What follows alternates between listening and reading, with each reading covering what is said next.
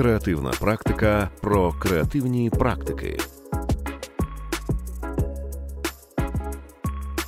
Ведучий подкасту Євген Ігнатюк. Усім привіт! Це Женя Ігнатюк, ведучий подкасту Креативна практика про креативні практики. Сьогоднішній випуск нашого подкасту буде особливим одразу з декількох причин. По-перше за все, цього разу ми спілкуватимемось про дещо несподівану тему служби в ЗСУ. Річ у тім, що наразі чимало учасників нашої спільноти та їхні близькі на фронті. Це вчорашні вчителі, музиканти, режисери та дизайнери, професії яких раптом змінилися на такі некреативні професії, як бойові медики, сапери або ж як у випадку з нашим сьогоднішнім героєм оператора дронів. Ми вболіваємо за них, намагаємося підтримувати, коли потрібно їхні збори, а ще намагаємося з усіма близькими, рідними та друзями тримати контакт. Адже цим людям українці завдячують всім, що ми маємо сьогодні, і ми не можемо забувати про фронт чи відвертатись від нього у бік. Тож цей випуск це така спроба тримати контакт і не відриватися від реальності. Щоб зберегти умови анонімності нашого героя, ми не називатимемо його прізвище, а лише ім'я Олег. Взагалі, цей випуск записувався не так, як звичайно, бо ми не мали можливості прямо спілкуватися з Олегом. Натомість ми відправили йому добірку питань про життя, вступ до лав ЗСУ, збори та про те, чиї сухпаї смачніші. Але звісно ж, і про дизайн ми теж трохи проговорили. Мої запитання були записані окремо, а відповіді Олега окремо. Але я впевнений, що це не зіпсує враження. Бо, хоч це досить нестандартний формат, розмова все одно вийшла, як на мене, дуже цікавою.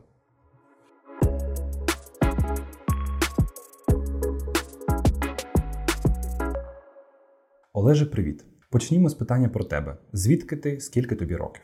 Я родом з Кадовська, це Херсонська область. Мені 24 роки, 17 з яких я провів в своєму рідному населеному пункті, і 6 у Львові. Там я навчався в університеті і бачив це місто як місце, де хотів би лишитися жити. А до того, як почалася повномасштабна війна, ким ти хотів стати? Насправді це складне питання, тому що мої інтереси та захоплення змінювались доволі часто. Наприклад, в період 10-11 класу я захоплювався літературою, особливо психологією. Прочитав багато як популярних, так би мовити, інстаграмних робіт, так і більш наукових. Але в Львівську політехніку на бюджет я не пройшов, а під час вступу в універ батьки потрапили в автокатастрофу, і кошти пішли на усунення всіх наслідків. То я мав вибір або лишитися вдома, або піти на навчання на бюджет. І хоч мені не зовсім подобалась спеціальність біотехнолога, але ще більше не хотів лишатися вдома, а хотів приїхати у Львів. В перший рік навчання в університеті мені стало зрозуміло, що це абсолютно не те, що мені подобається, але я обіцяв батькам закінчити навчання, тому поєднував його з іншими зайнятостями. В кінці першого курсу я хотів стати фотографом або відеографом. Тоді я приїхав з другом на квартиру, який був професійним фотографом, то інколи йому допомагав з роботою, і пізніше в того друга взяв умовно був Canon M50, але нічого комерційного цього не будував. Потім, на літо, через мою любов до розумної техніки, я влаштувався в магазин гаджетів та аксесуарів. Там я мав доступ до всіх нових моделей смартфонів, ноутбуків, приставок та інших цікавих аксесуарів. Пробував навіть знімати техноблог, але то все було настільки бюджетно та неякісно, що аж соромно коли згадую. Далі, ближче до закінчення університету, в мене пішов пошук себе в digital сфері. Я почав цікавитись SMM, SEO, і вже по закінченню самого університету в 22-му році я прийшов до UX UI дизайну. В цілому, більшість з моїх захоплень в минулому повпливало на те, ким я є зараз в ЗСУ. Тут я і буваю психологом для побратимів, і знімаю відео та фотографую, і маю справу з гаджетами, і розповідаю про технології іншим. Так що ЗСУ здійснює мрії. Але якщо б мама відповідала на це питання, то вона б сказала, що я хотів би бути людиною павуком або джедаєм. Як давно ти став студентом креативної практики? 14 квітня 22-го. Як я говорив, після закінчення університету я зацікавився UX UI. Спочатку переглядав відео в Ютубі, купив пробний курс за 100 гривень, щоб зрозуміти на трішки більшому рівні, що це є. Але це не було структуровано і цей процес був повільнішим, ніж я цього хотів. Проте після якогось часу повномасштабного я вже взяв себе в руки і вирішив знайти гідні курси і почати займатися серйозно. І саме в той момент, 14 квітня, мені подруга надіслала статтю з підбіркою навчальних платформ, які надали безкоштовний доступ для українців. Тоді я відкрив е, всі посилання, що були в тій статті, це приблизно 15, і після їх перегляду лишив лише дві вкладки: Cases і не пам'ятаю, що ще. Спочатку почав проходити курси на тій іншій платформі, але в них було стільки води, що я ще стільки не бачив, хоч і живу біля моря і захищав диплом бакалавра та магістра. Тому я відразу закрив їх і почав ознайомлюватись з кейсіс та креативною практикою. Спочатку мене зацепив дизайн, і я відразу подумав: от в них я хочу вчитись дизайном. А потім відкрив курси основи дизайну, почув голос Нікітенка, подивився перше відео і зрозумів, що вони вміють робити круті курси. І все це було безкоштовно. Потім мій лист Анатолію на пошту стосовно моєї ідеї вподобаних, його мотивуюча відповідь, позитивна оцінка моєї роботи та запрошення на живий курс по UX UI, який я не закінчив, але все ще лишаюся з креативною практикою, навіть коли приїжджаю з позиції, стараюсь проходити курси. Яким було твоє 24 лютого? Я був якраз вдома в батьків. В цілому ж давно розганялась тема про вторгнення. Якщо не помиляюсь, то орки почали тертись масово ще з весни 21-го, ну, проводити свої навчання. А восени вже ця тема стала надзвичайно популярною. Тому в ніч з 23 на 24 я, як вже було нормою, сидів в якомусь із чатиків Телеграма і обговорював тему вторгнення. Тоді в якомусь із каналів побачив публікацію, що кораблі РФ знаходяться в Чорному морі навпроти міста Скадовськ. Надіслав це знайомому з СБУ, жартома підписавши, чому не говориш виїжджати звідси. А він відповів: Виїжджайте. На всякий випадок пішов батькам, розповів про цю новину. Вони сказали, що то знову вброс і що відпочивати. То, до речі, була третя година. А через півтори години мене розбудила мама зі словами Прокидайся, почалась війна. В мене ще збереглось відео, як о годині шостій летять ракети з кораблів в напрямку Херсона та Миколаєва. Я відразу зателефонував всім близьким, запитав, як вони, як в них ситуація. Дідусь, який був в Олешках, розповідав, що танки вже були о восьмій годині в них. Тоді вже було пізно кудись виїжджати. І цей день, як і багато наступних, пройшли в повному нерозумінні, що робити, та біля телевізора в очікуванні якихось обнадіючих новин. Розкажи, коли ти став до лав ЗСУ, як це все відбувалось? Що ж, думаю, тут історія трішки затягнеться, тому що вона починається з мого повернення в Україну. А я ще навіть не розповів, що виїхав з окупації в Польщу. Але ще хотів би згадати перші дні повномасштабного. По телебаченню йде національний марафон та показують, як звичайні цивільні роблять супротив, зупиняють колони своїми тілами, підходять до окупантів та оговорять героїчні речі. І паралельно дивився, як російські солдати їдуть моїми дорогами, їдуть вбивати мій народ. І я не відчував, що належу до тієї героїчної нації, того безстрашного народу. І десь на третій день, 27 лютого, я вже надіслав декільком знайомим написаний агітаційний текст із закликом вийти всім прикрити головні дороги, але підтримки не знайшов. В цілому, можливо, то було і на краще, тому що ЗСУ в області вже не було, і наш локальний супротив мало б на що вплинув. А так, хоча б люди пожили трішки більше без зацікавленості ними орками. Проте в окупації я вгамовував своє бажання допомогти, фіксуючи приміщення техніки в боті. Через деякий час окупації, коли ставало все важче і зрозуміло, що звільнення півдня буде не таким швидким, як нам хотілося би, я вирішив виїхати. Спочатку пробував з мамою виїхати на підконтрольну три рази, і кожного разу не вдавалося. То розвертали колони, пояснюючи загостренням бойових дій, то вже люди, яких пробував вивезти, не захотіли чекати по декілька діб. На той момент, коли ми були в колоні, то люди перед нами чекали 2-3 дні. А одні з перших, що мали вже проїжджати останній пост тиждень. І вже в травні, після першої інформації про референдум та закриття виїзду, я зважив всі за та проти свого рішення і вирішив виїхати через Крим. Взагалі, в моїх планах було приїхати до брата, який вже 10 років проживає в Польщі, до дівчини, яка виїхала в перший місяць повномасштабного, і стосунки з якою швидко закінчились після мого приїзду, побачити з ними і повернутися в Україну та піти в ЗСУ. Але потрапивши в безпечне місце, в комфортні умови, де немає безкінечного переміщення техніки, звуку польоту ракет, вибухів, переживання за своє життя, бажання в них затриматись переважило, а з часом з'явився страх. Страх втратити ці умови, страх засудження як прямого, так і переносного за мій виїзд, страх, що, пішовши на війну, стану інвалідом чи загину. І паралельно з'явилася огида до себе за свою слабкість.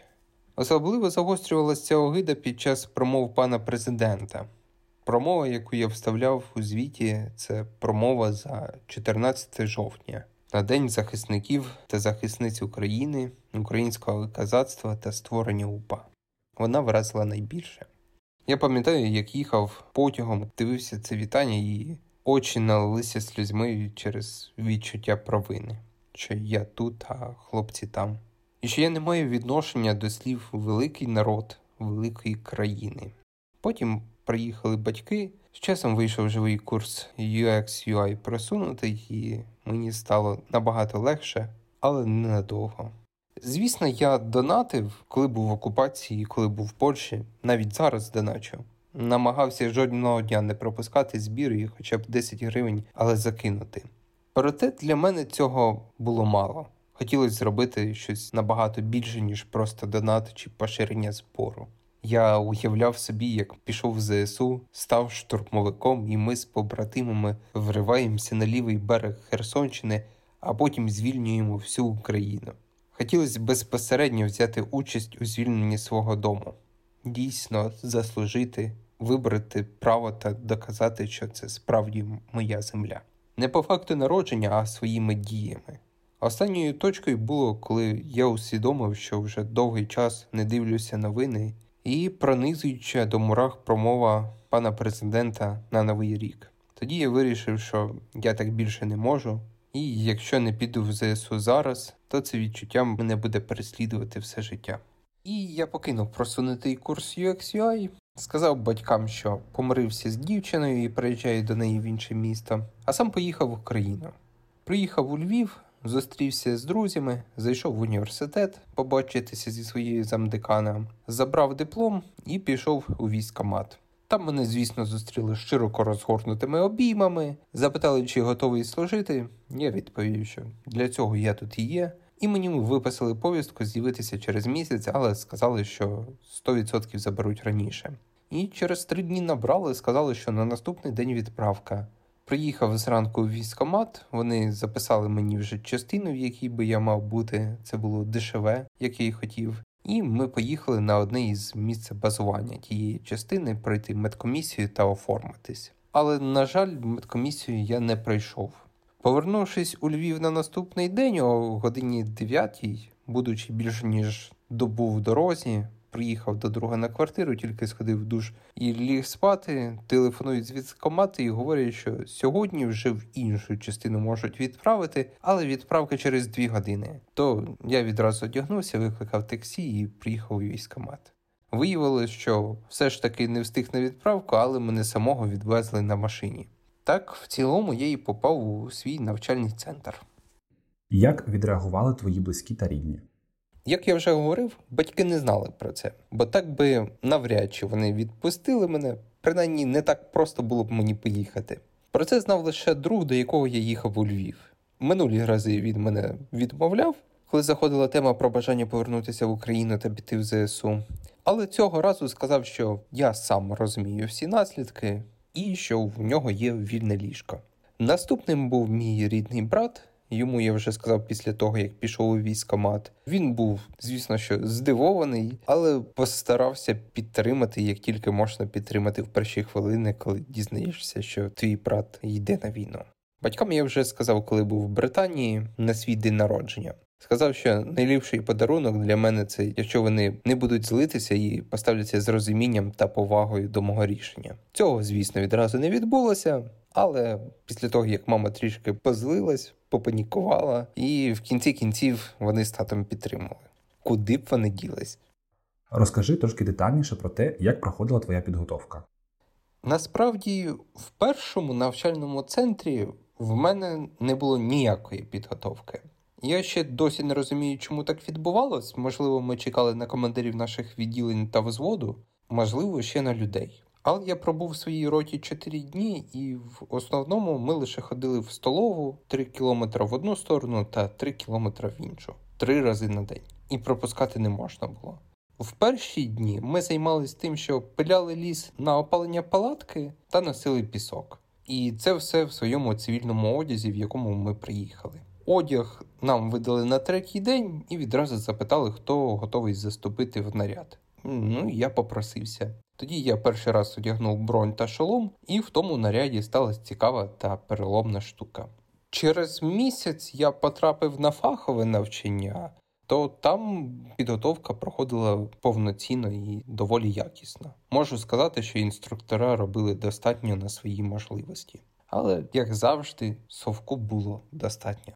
Нас змушували прибирати і територію перед приїздом офіцерів, замітати, фарбувати паркани і просто залучали до якихось робіт замість занять. Ну але можу сказати, що навчили нас досить добре, що я зараз не займаюся тим, що вчив по фаху, але можу навчити інших хлопців. Скільки часу зайняла адаптація до нового режиму? В першому навчальному центрі я її ще досі не пройшов навіть з цим досвідом не пройшов би настільки там жахливо. В цілому до такого важко адаптуватись, особливо коли ти не розумієш, скільки ти там будеш, чим будеш займатися, в яку частину попадеш. Далі на тебе тисне відсутність комфорту. Загалом, що я можу сказати, пройти той навчальний центр це одне із найважчих, що було в мене в ЗСУ на даний момент. Я його не можу назвати, але думаю, інші військові, які там були, або, можливо, їхні знайомі, відразу зрозуміли, про який я говорю. В Британії та в навчальному центрі, де був на фаховому, там вже було цілком комфортно і адаптація пройшла непомітно. Але, звісно, я тоді вже мав більше досвіду і розуміння всіх процесів. Які твої враження від підготовки в Британії? Як сталося, що тебе відправили саме туди? Сталося майже випадково. Моя рота не мала їхати на підготовку Британію, але в тій, яка їхала, не вистачало пару людей. Тоді прийшов, якщо я не помиляюсь, один із взводних з тієї роти і запропонував деяким з нас відправитись на підготовку. Чому майже випадково? Тому що я мав би бути в наряді в цей час, але побратим, з яким ми мали мінятися вночі, проспав зміну. І я відстояв за нього. Наш графік змінився, і так вийшло, що я був присутній під час цієї пропозиції. Мене вибрали першого, але для того, щоб потрапити в Британію, насправді багато не треба було. Це не бути старше 45, не мати судимість, не мати заборгованостей, мати закордонний паспорт і бажано карту привата або монобанку. Бути в формі було пріоритетно, але в нас було декілька людей, які не підпадають під уявлення штормовика. Так що, я думаю, більшість може потрапити на навчання за кордон. Головне бути наполегливим.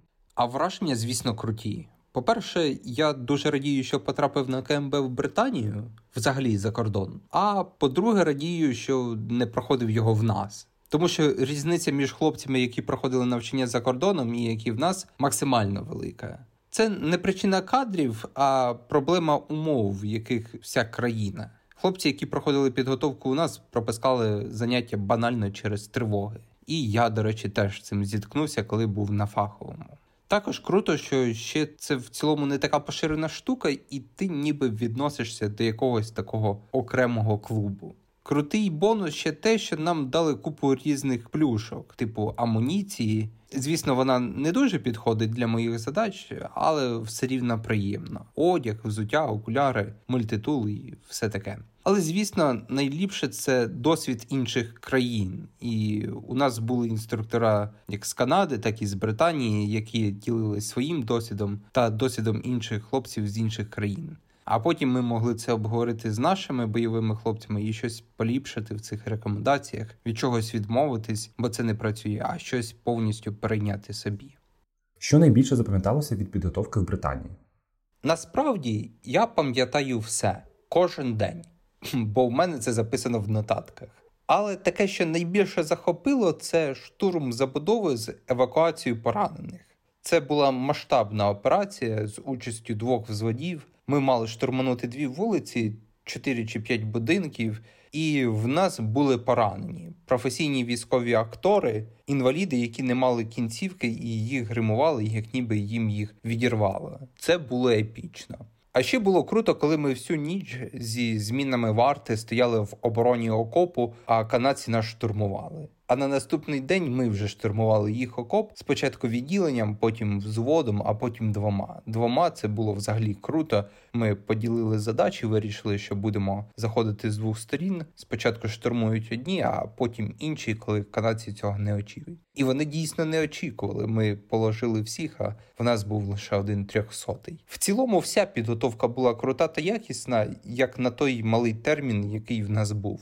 За місяць ми проходили все від поводження зі зброєю, гранатами, роботу з енлавом та джевеліном, поводження з полоненими, величезну кількість різних типів пересування групами, медицину, саперку, штурми та оборону, евакуацію, навіть як правильно одягатись.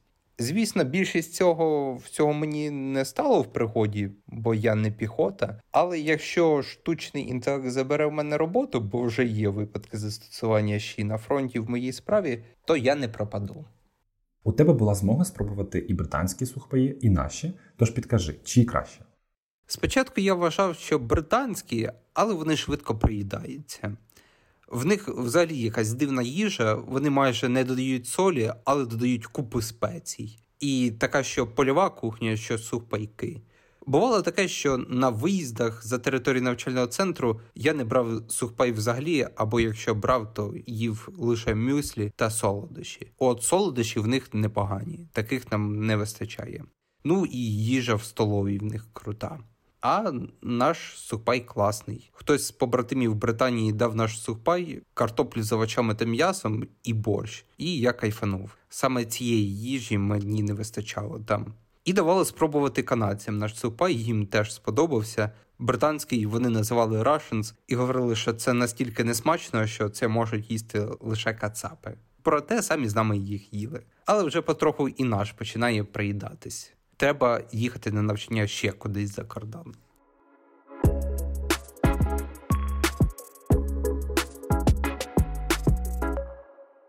Врешті-решт, ми знаємо, що ти став оператором дрона. Кажуть, що в цій війні дрони вирішують. Підкажи, чому саме так і що робить їх таким важливим фактором.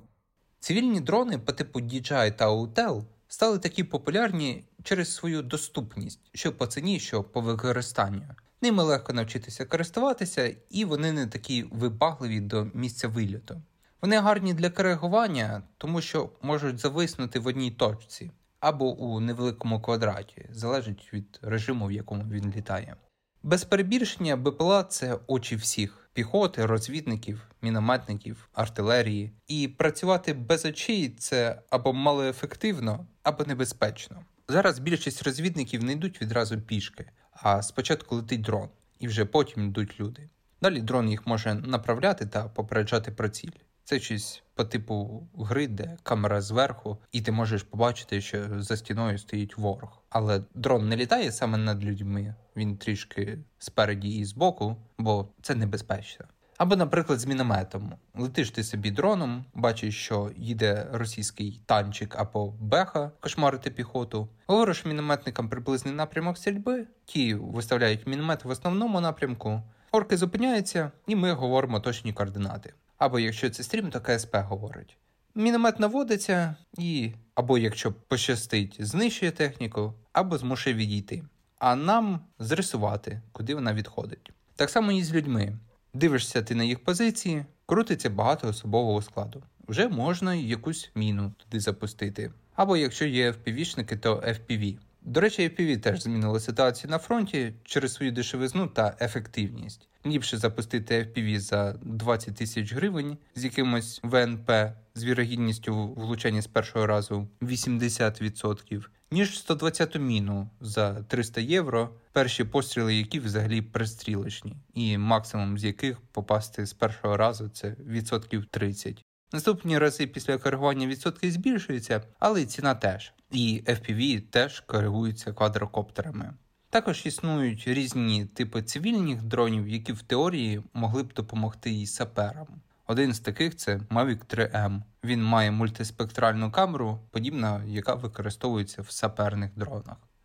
Що визначило твою роль? Як ЗСУ зрозуміли, що ти оптимальний як оператор дронів? По-перше, моє бажання. Я відразу був націлений на дрони після того, як мене не взяли штурмовики. Я працював над цим, я вчив багато про дрони. Все, що знаходив в Ютубі, всі стадії, шукав інформацію про те, як використовують дрони військові. В цілому я дійшов до того моменту, що мій командир зараз говорить, що я знаю більше нього. Друге, це збіг обставин, така собі удача. Я, коли прийшов свою частину, в нас запитали, хто хоче бути оператором дрону. Я такий, а що так можна було? Відразу викликався я, мій теперішній напарник і ще один хлопець. Бо три літини нашої мінометки мали переходити в іншу частину і шукали собі заміну. Але хлопці відразу розповіли реалії, що оператори дрони стоять ближче до лінії, ніж той самий міномет, можуть бути і майже як піхота по відстані. Що оператори це пріоритетна ціль, і в нас можуть висадити касету градів.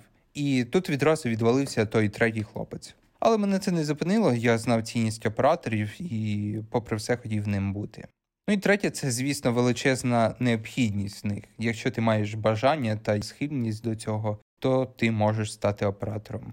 Звісно, залежить від деяких факторів, настільки гарним оператором ти станеш, це і вік, і твій зір та уважність, дружба з технікою і твоя моторика рук. Говорять, що музиканти та геймери стають гарними операторами. Я не знаю, але я геймер, а мій напарник гітарист, і нас командир бригадної розвідки хвалить. Так що, можливо, це і так.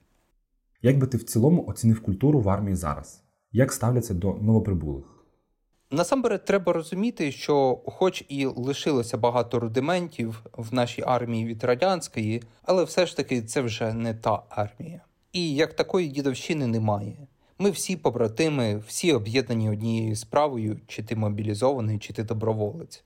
З більшістю хлопців в нашій міномаці ми реально в гарних стосунках з перших днів, як я прийшов. З іншими просто добре спілкуємося.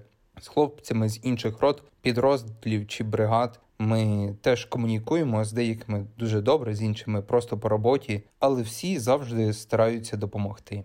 Але це особисто в нас, так за інші частини чи бригади я не можу говорити. Буквально нещодавно ми разом закривали збір на Mavic. Ми знаємо, що таких зборів бувають десятки паралельно, і Держспецзв'язку розповідали, що на день витрачаються близько 45 дронів. А скільки в цілому живе один дрон? Так і я знову хотів би подякувати кожному та кожній, хто приймав участь в цьому зборі. Всіх обійняв. Насправді це залежить від багатьох факторів від напрямку на деяких напрямках може не бути стаціонарного ребу або стояти набагато далі від лінії, від досвідченості пілота або збігу обставин, бо при тому самому стаціонарному ребі треба спуститися нижче, а при антидроновій пушці навпаки піднятися вище і зрозуміти, що саме працює доволі важко. Від забезпечення, бо, наприклад, без цих антен Алієнтек, на які ми збирали літати, нереально. Стосовно збігу обставин, тебе ще може збити і власний реп або автомат. Автомат, звісно, набагато складніше, але також реально. Це якщо ти не попередиш, що будеш працювати в тому секторі.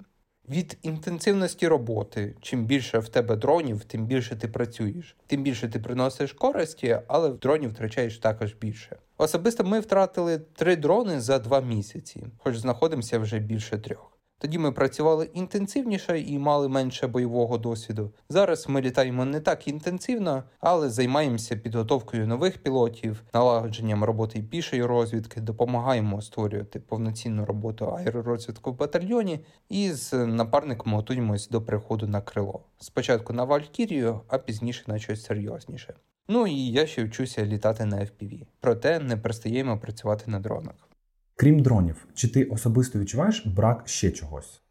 Батарей до дронів, планшетів, SD-карт, каблів. В цілому всій периферії до дронів. Я б сказав, що напевно всі відчувають брак у всьому, в цілому, у всьому тому, на що завжди відкриті збори. У нормальному одязі, зручній амуніції, транспорту, приладів нічного бачення, тепловізорів. Це ж все ми купуємо самі або за допомогою волонтерів. І все це ніби як і видають, але одяг незручний, як той самий бушлат, або штани дають одні на рік, а взуття на два роки. Стосовно амуніції, тут як пощастить, бо деяким давали нормальну плитоноску з молі з бистрим скидом, а нам дали не по розміру, без молі і з максимально незручним кріпленням. Ще й плюс до всього плита розміщувалась дуже низько. Транспорт ми зараз не маємо.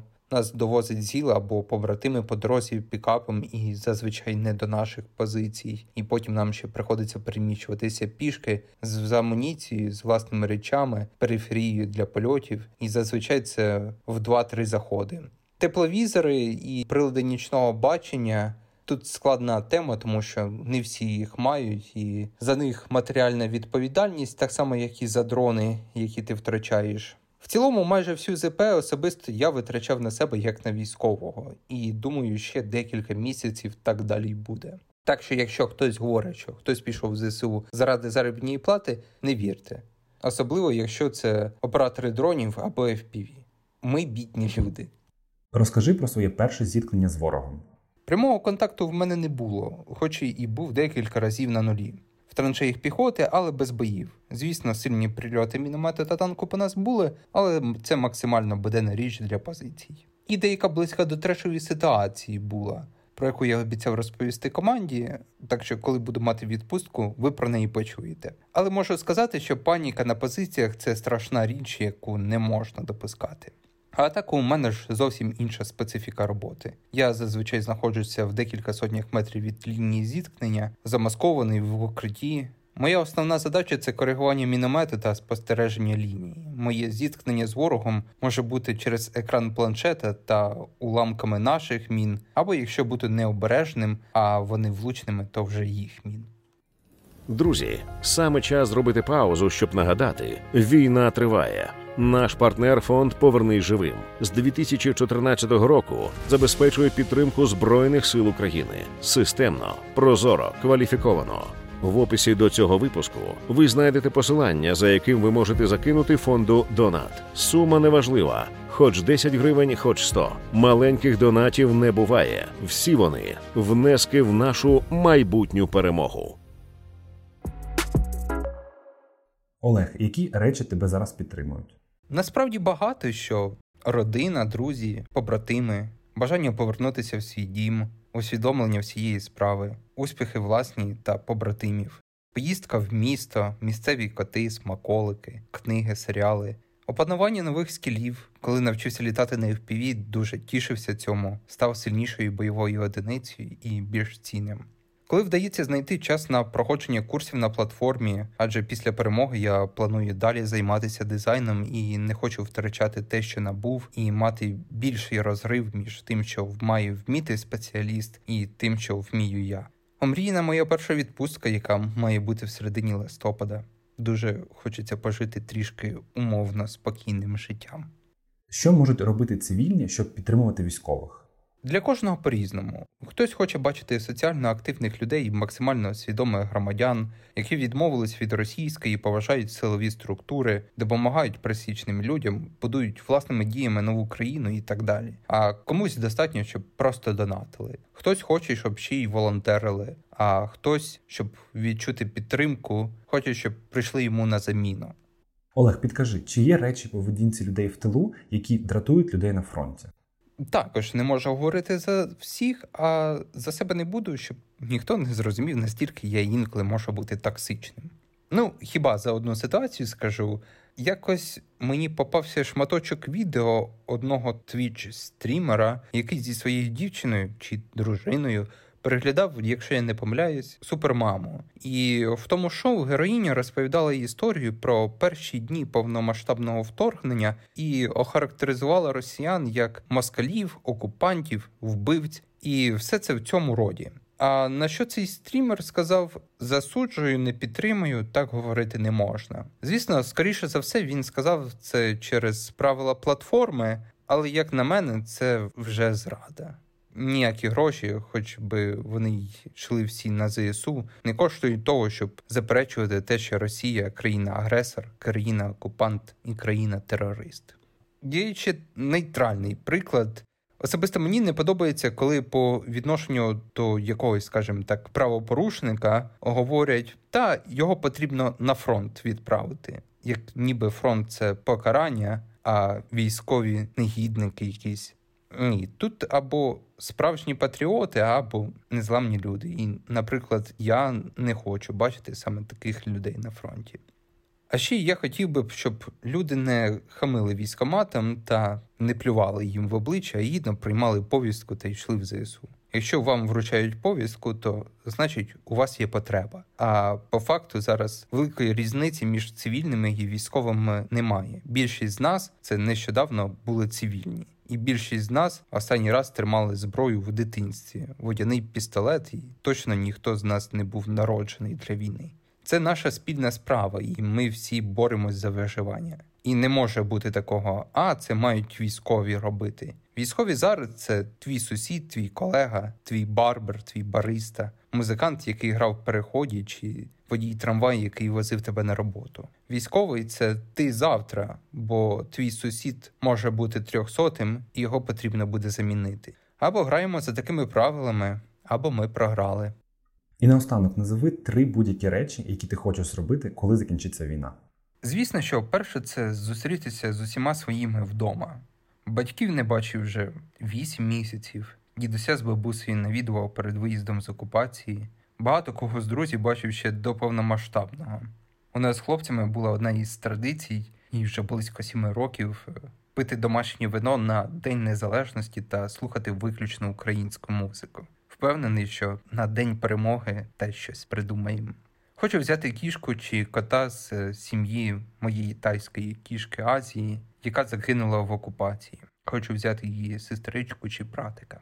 І прийти на один із наступних курсів UX UI просунутий, прийти в команду креативної практики і нарешті добитися зробити функцію вподобані.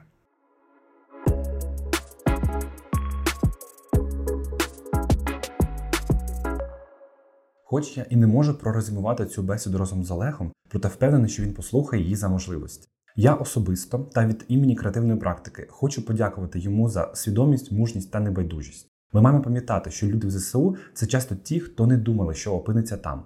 І такі розмови, що показують історію людини, яка ще вчора мріяла стати дизайнером, а зараз керує дронами та боронить Україну, дуже важливі.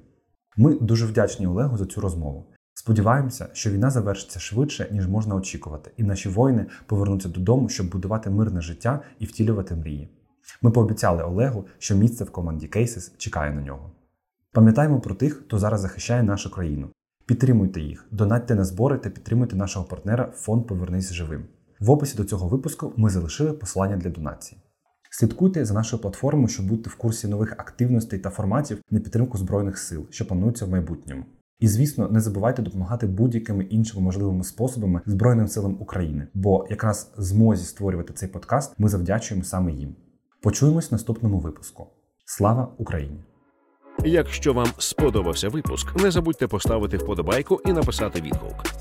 Щотижня ми спілкуємось з представниками креативних індустрій про кар'єру, навчання, дизайн, творчість та суміжні теми.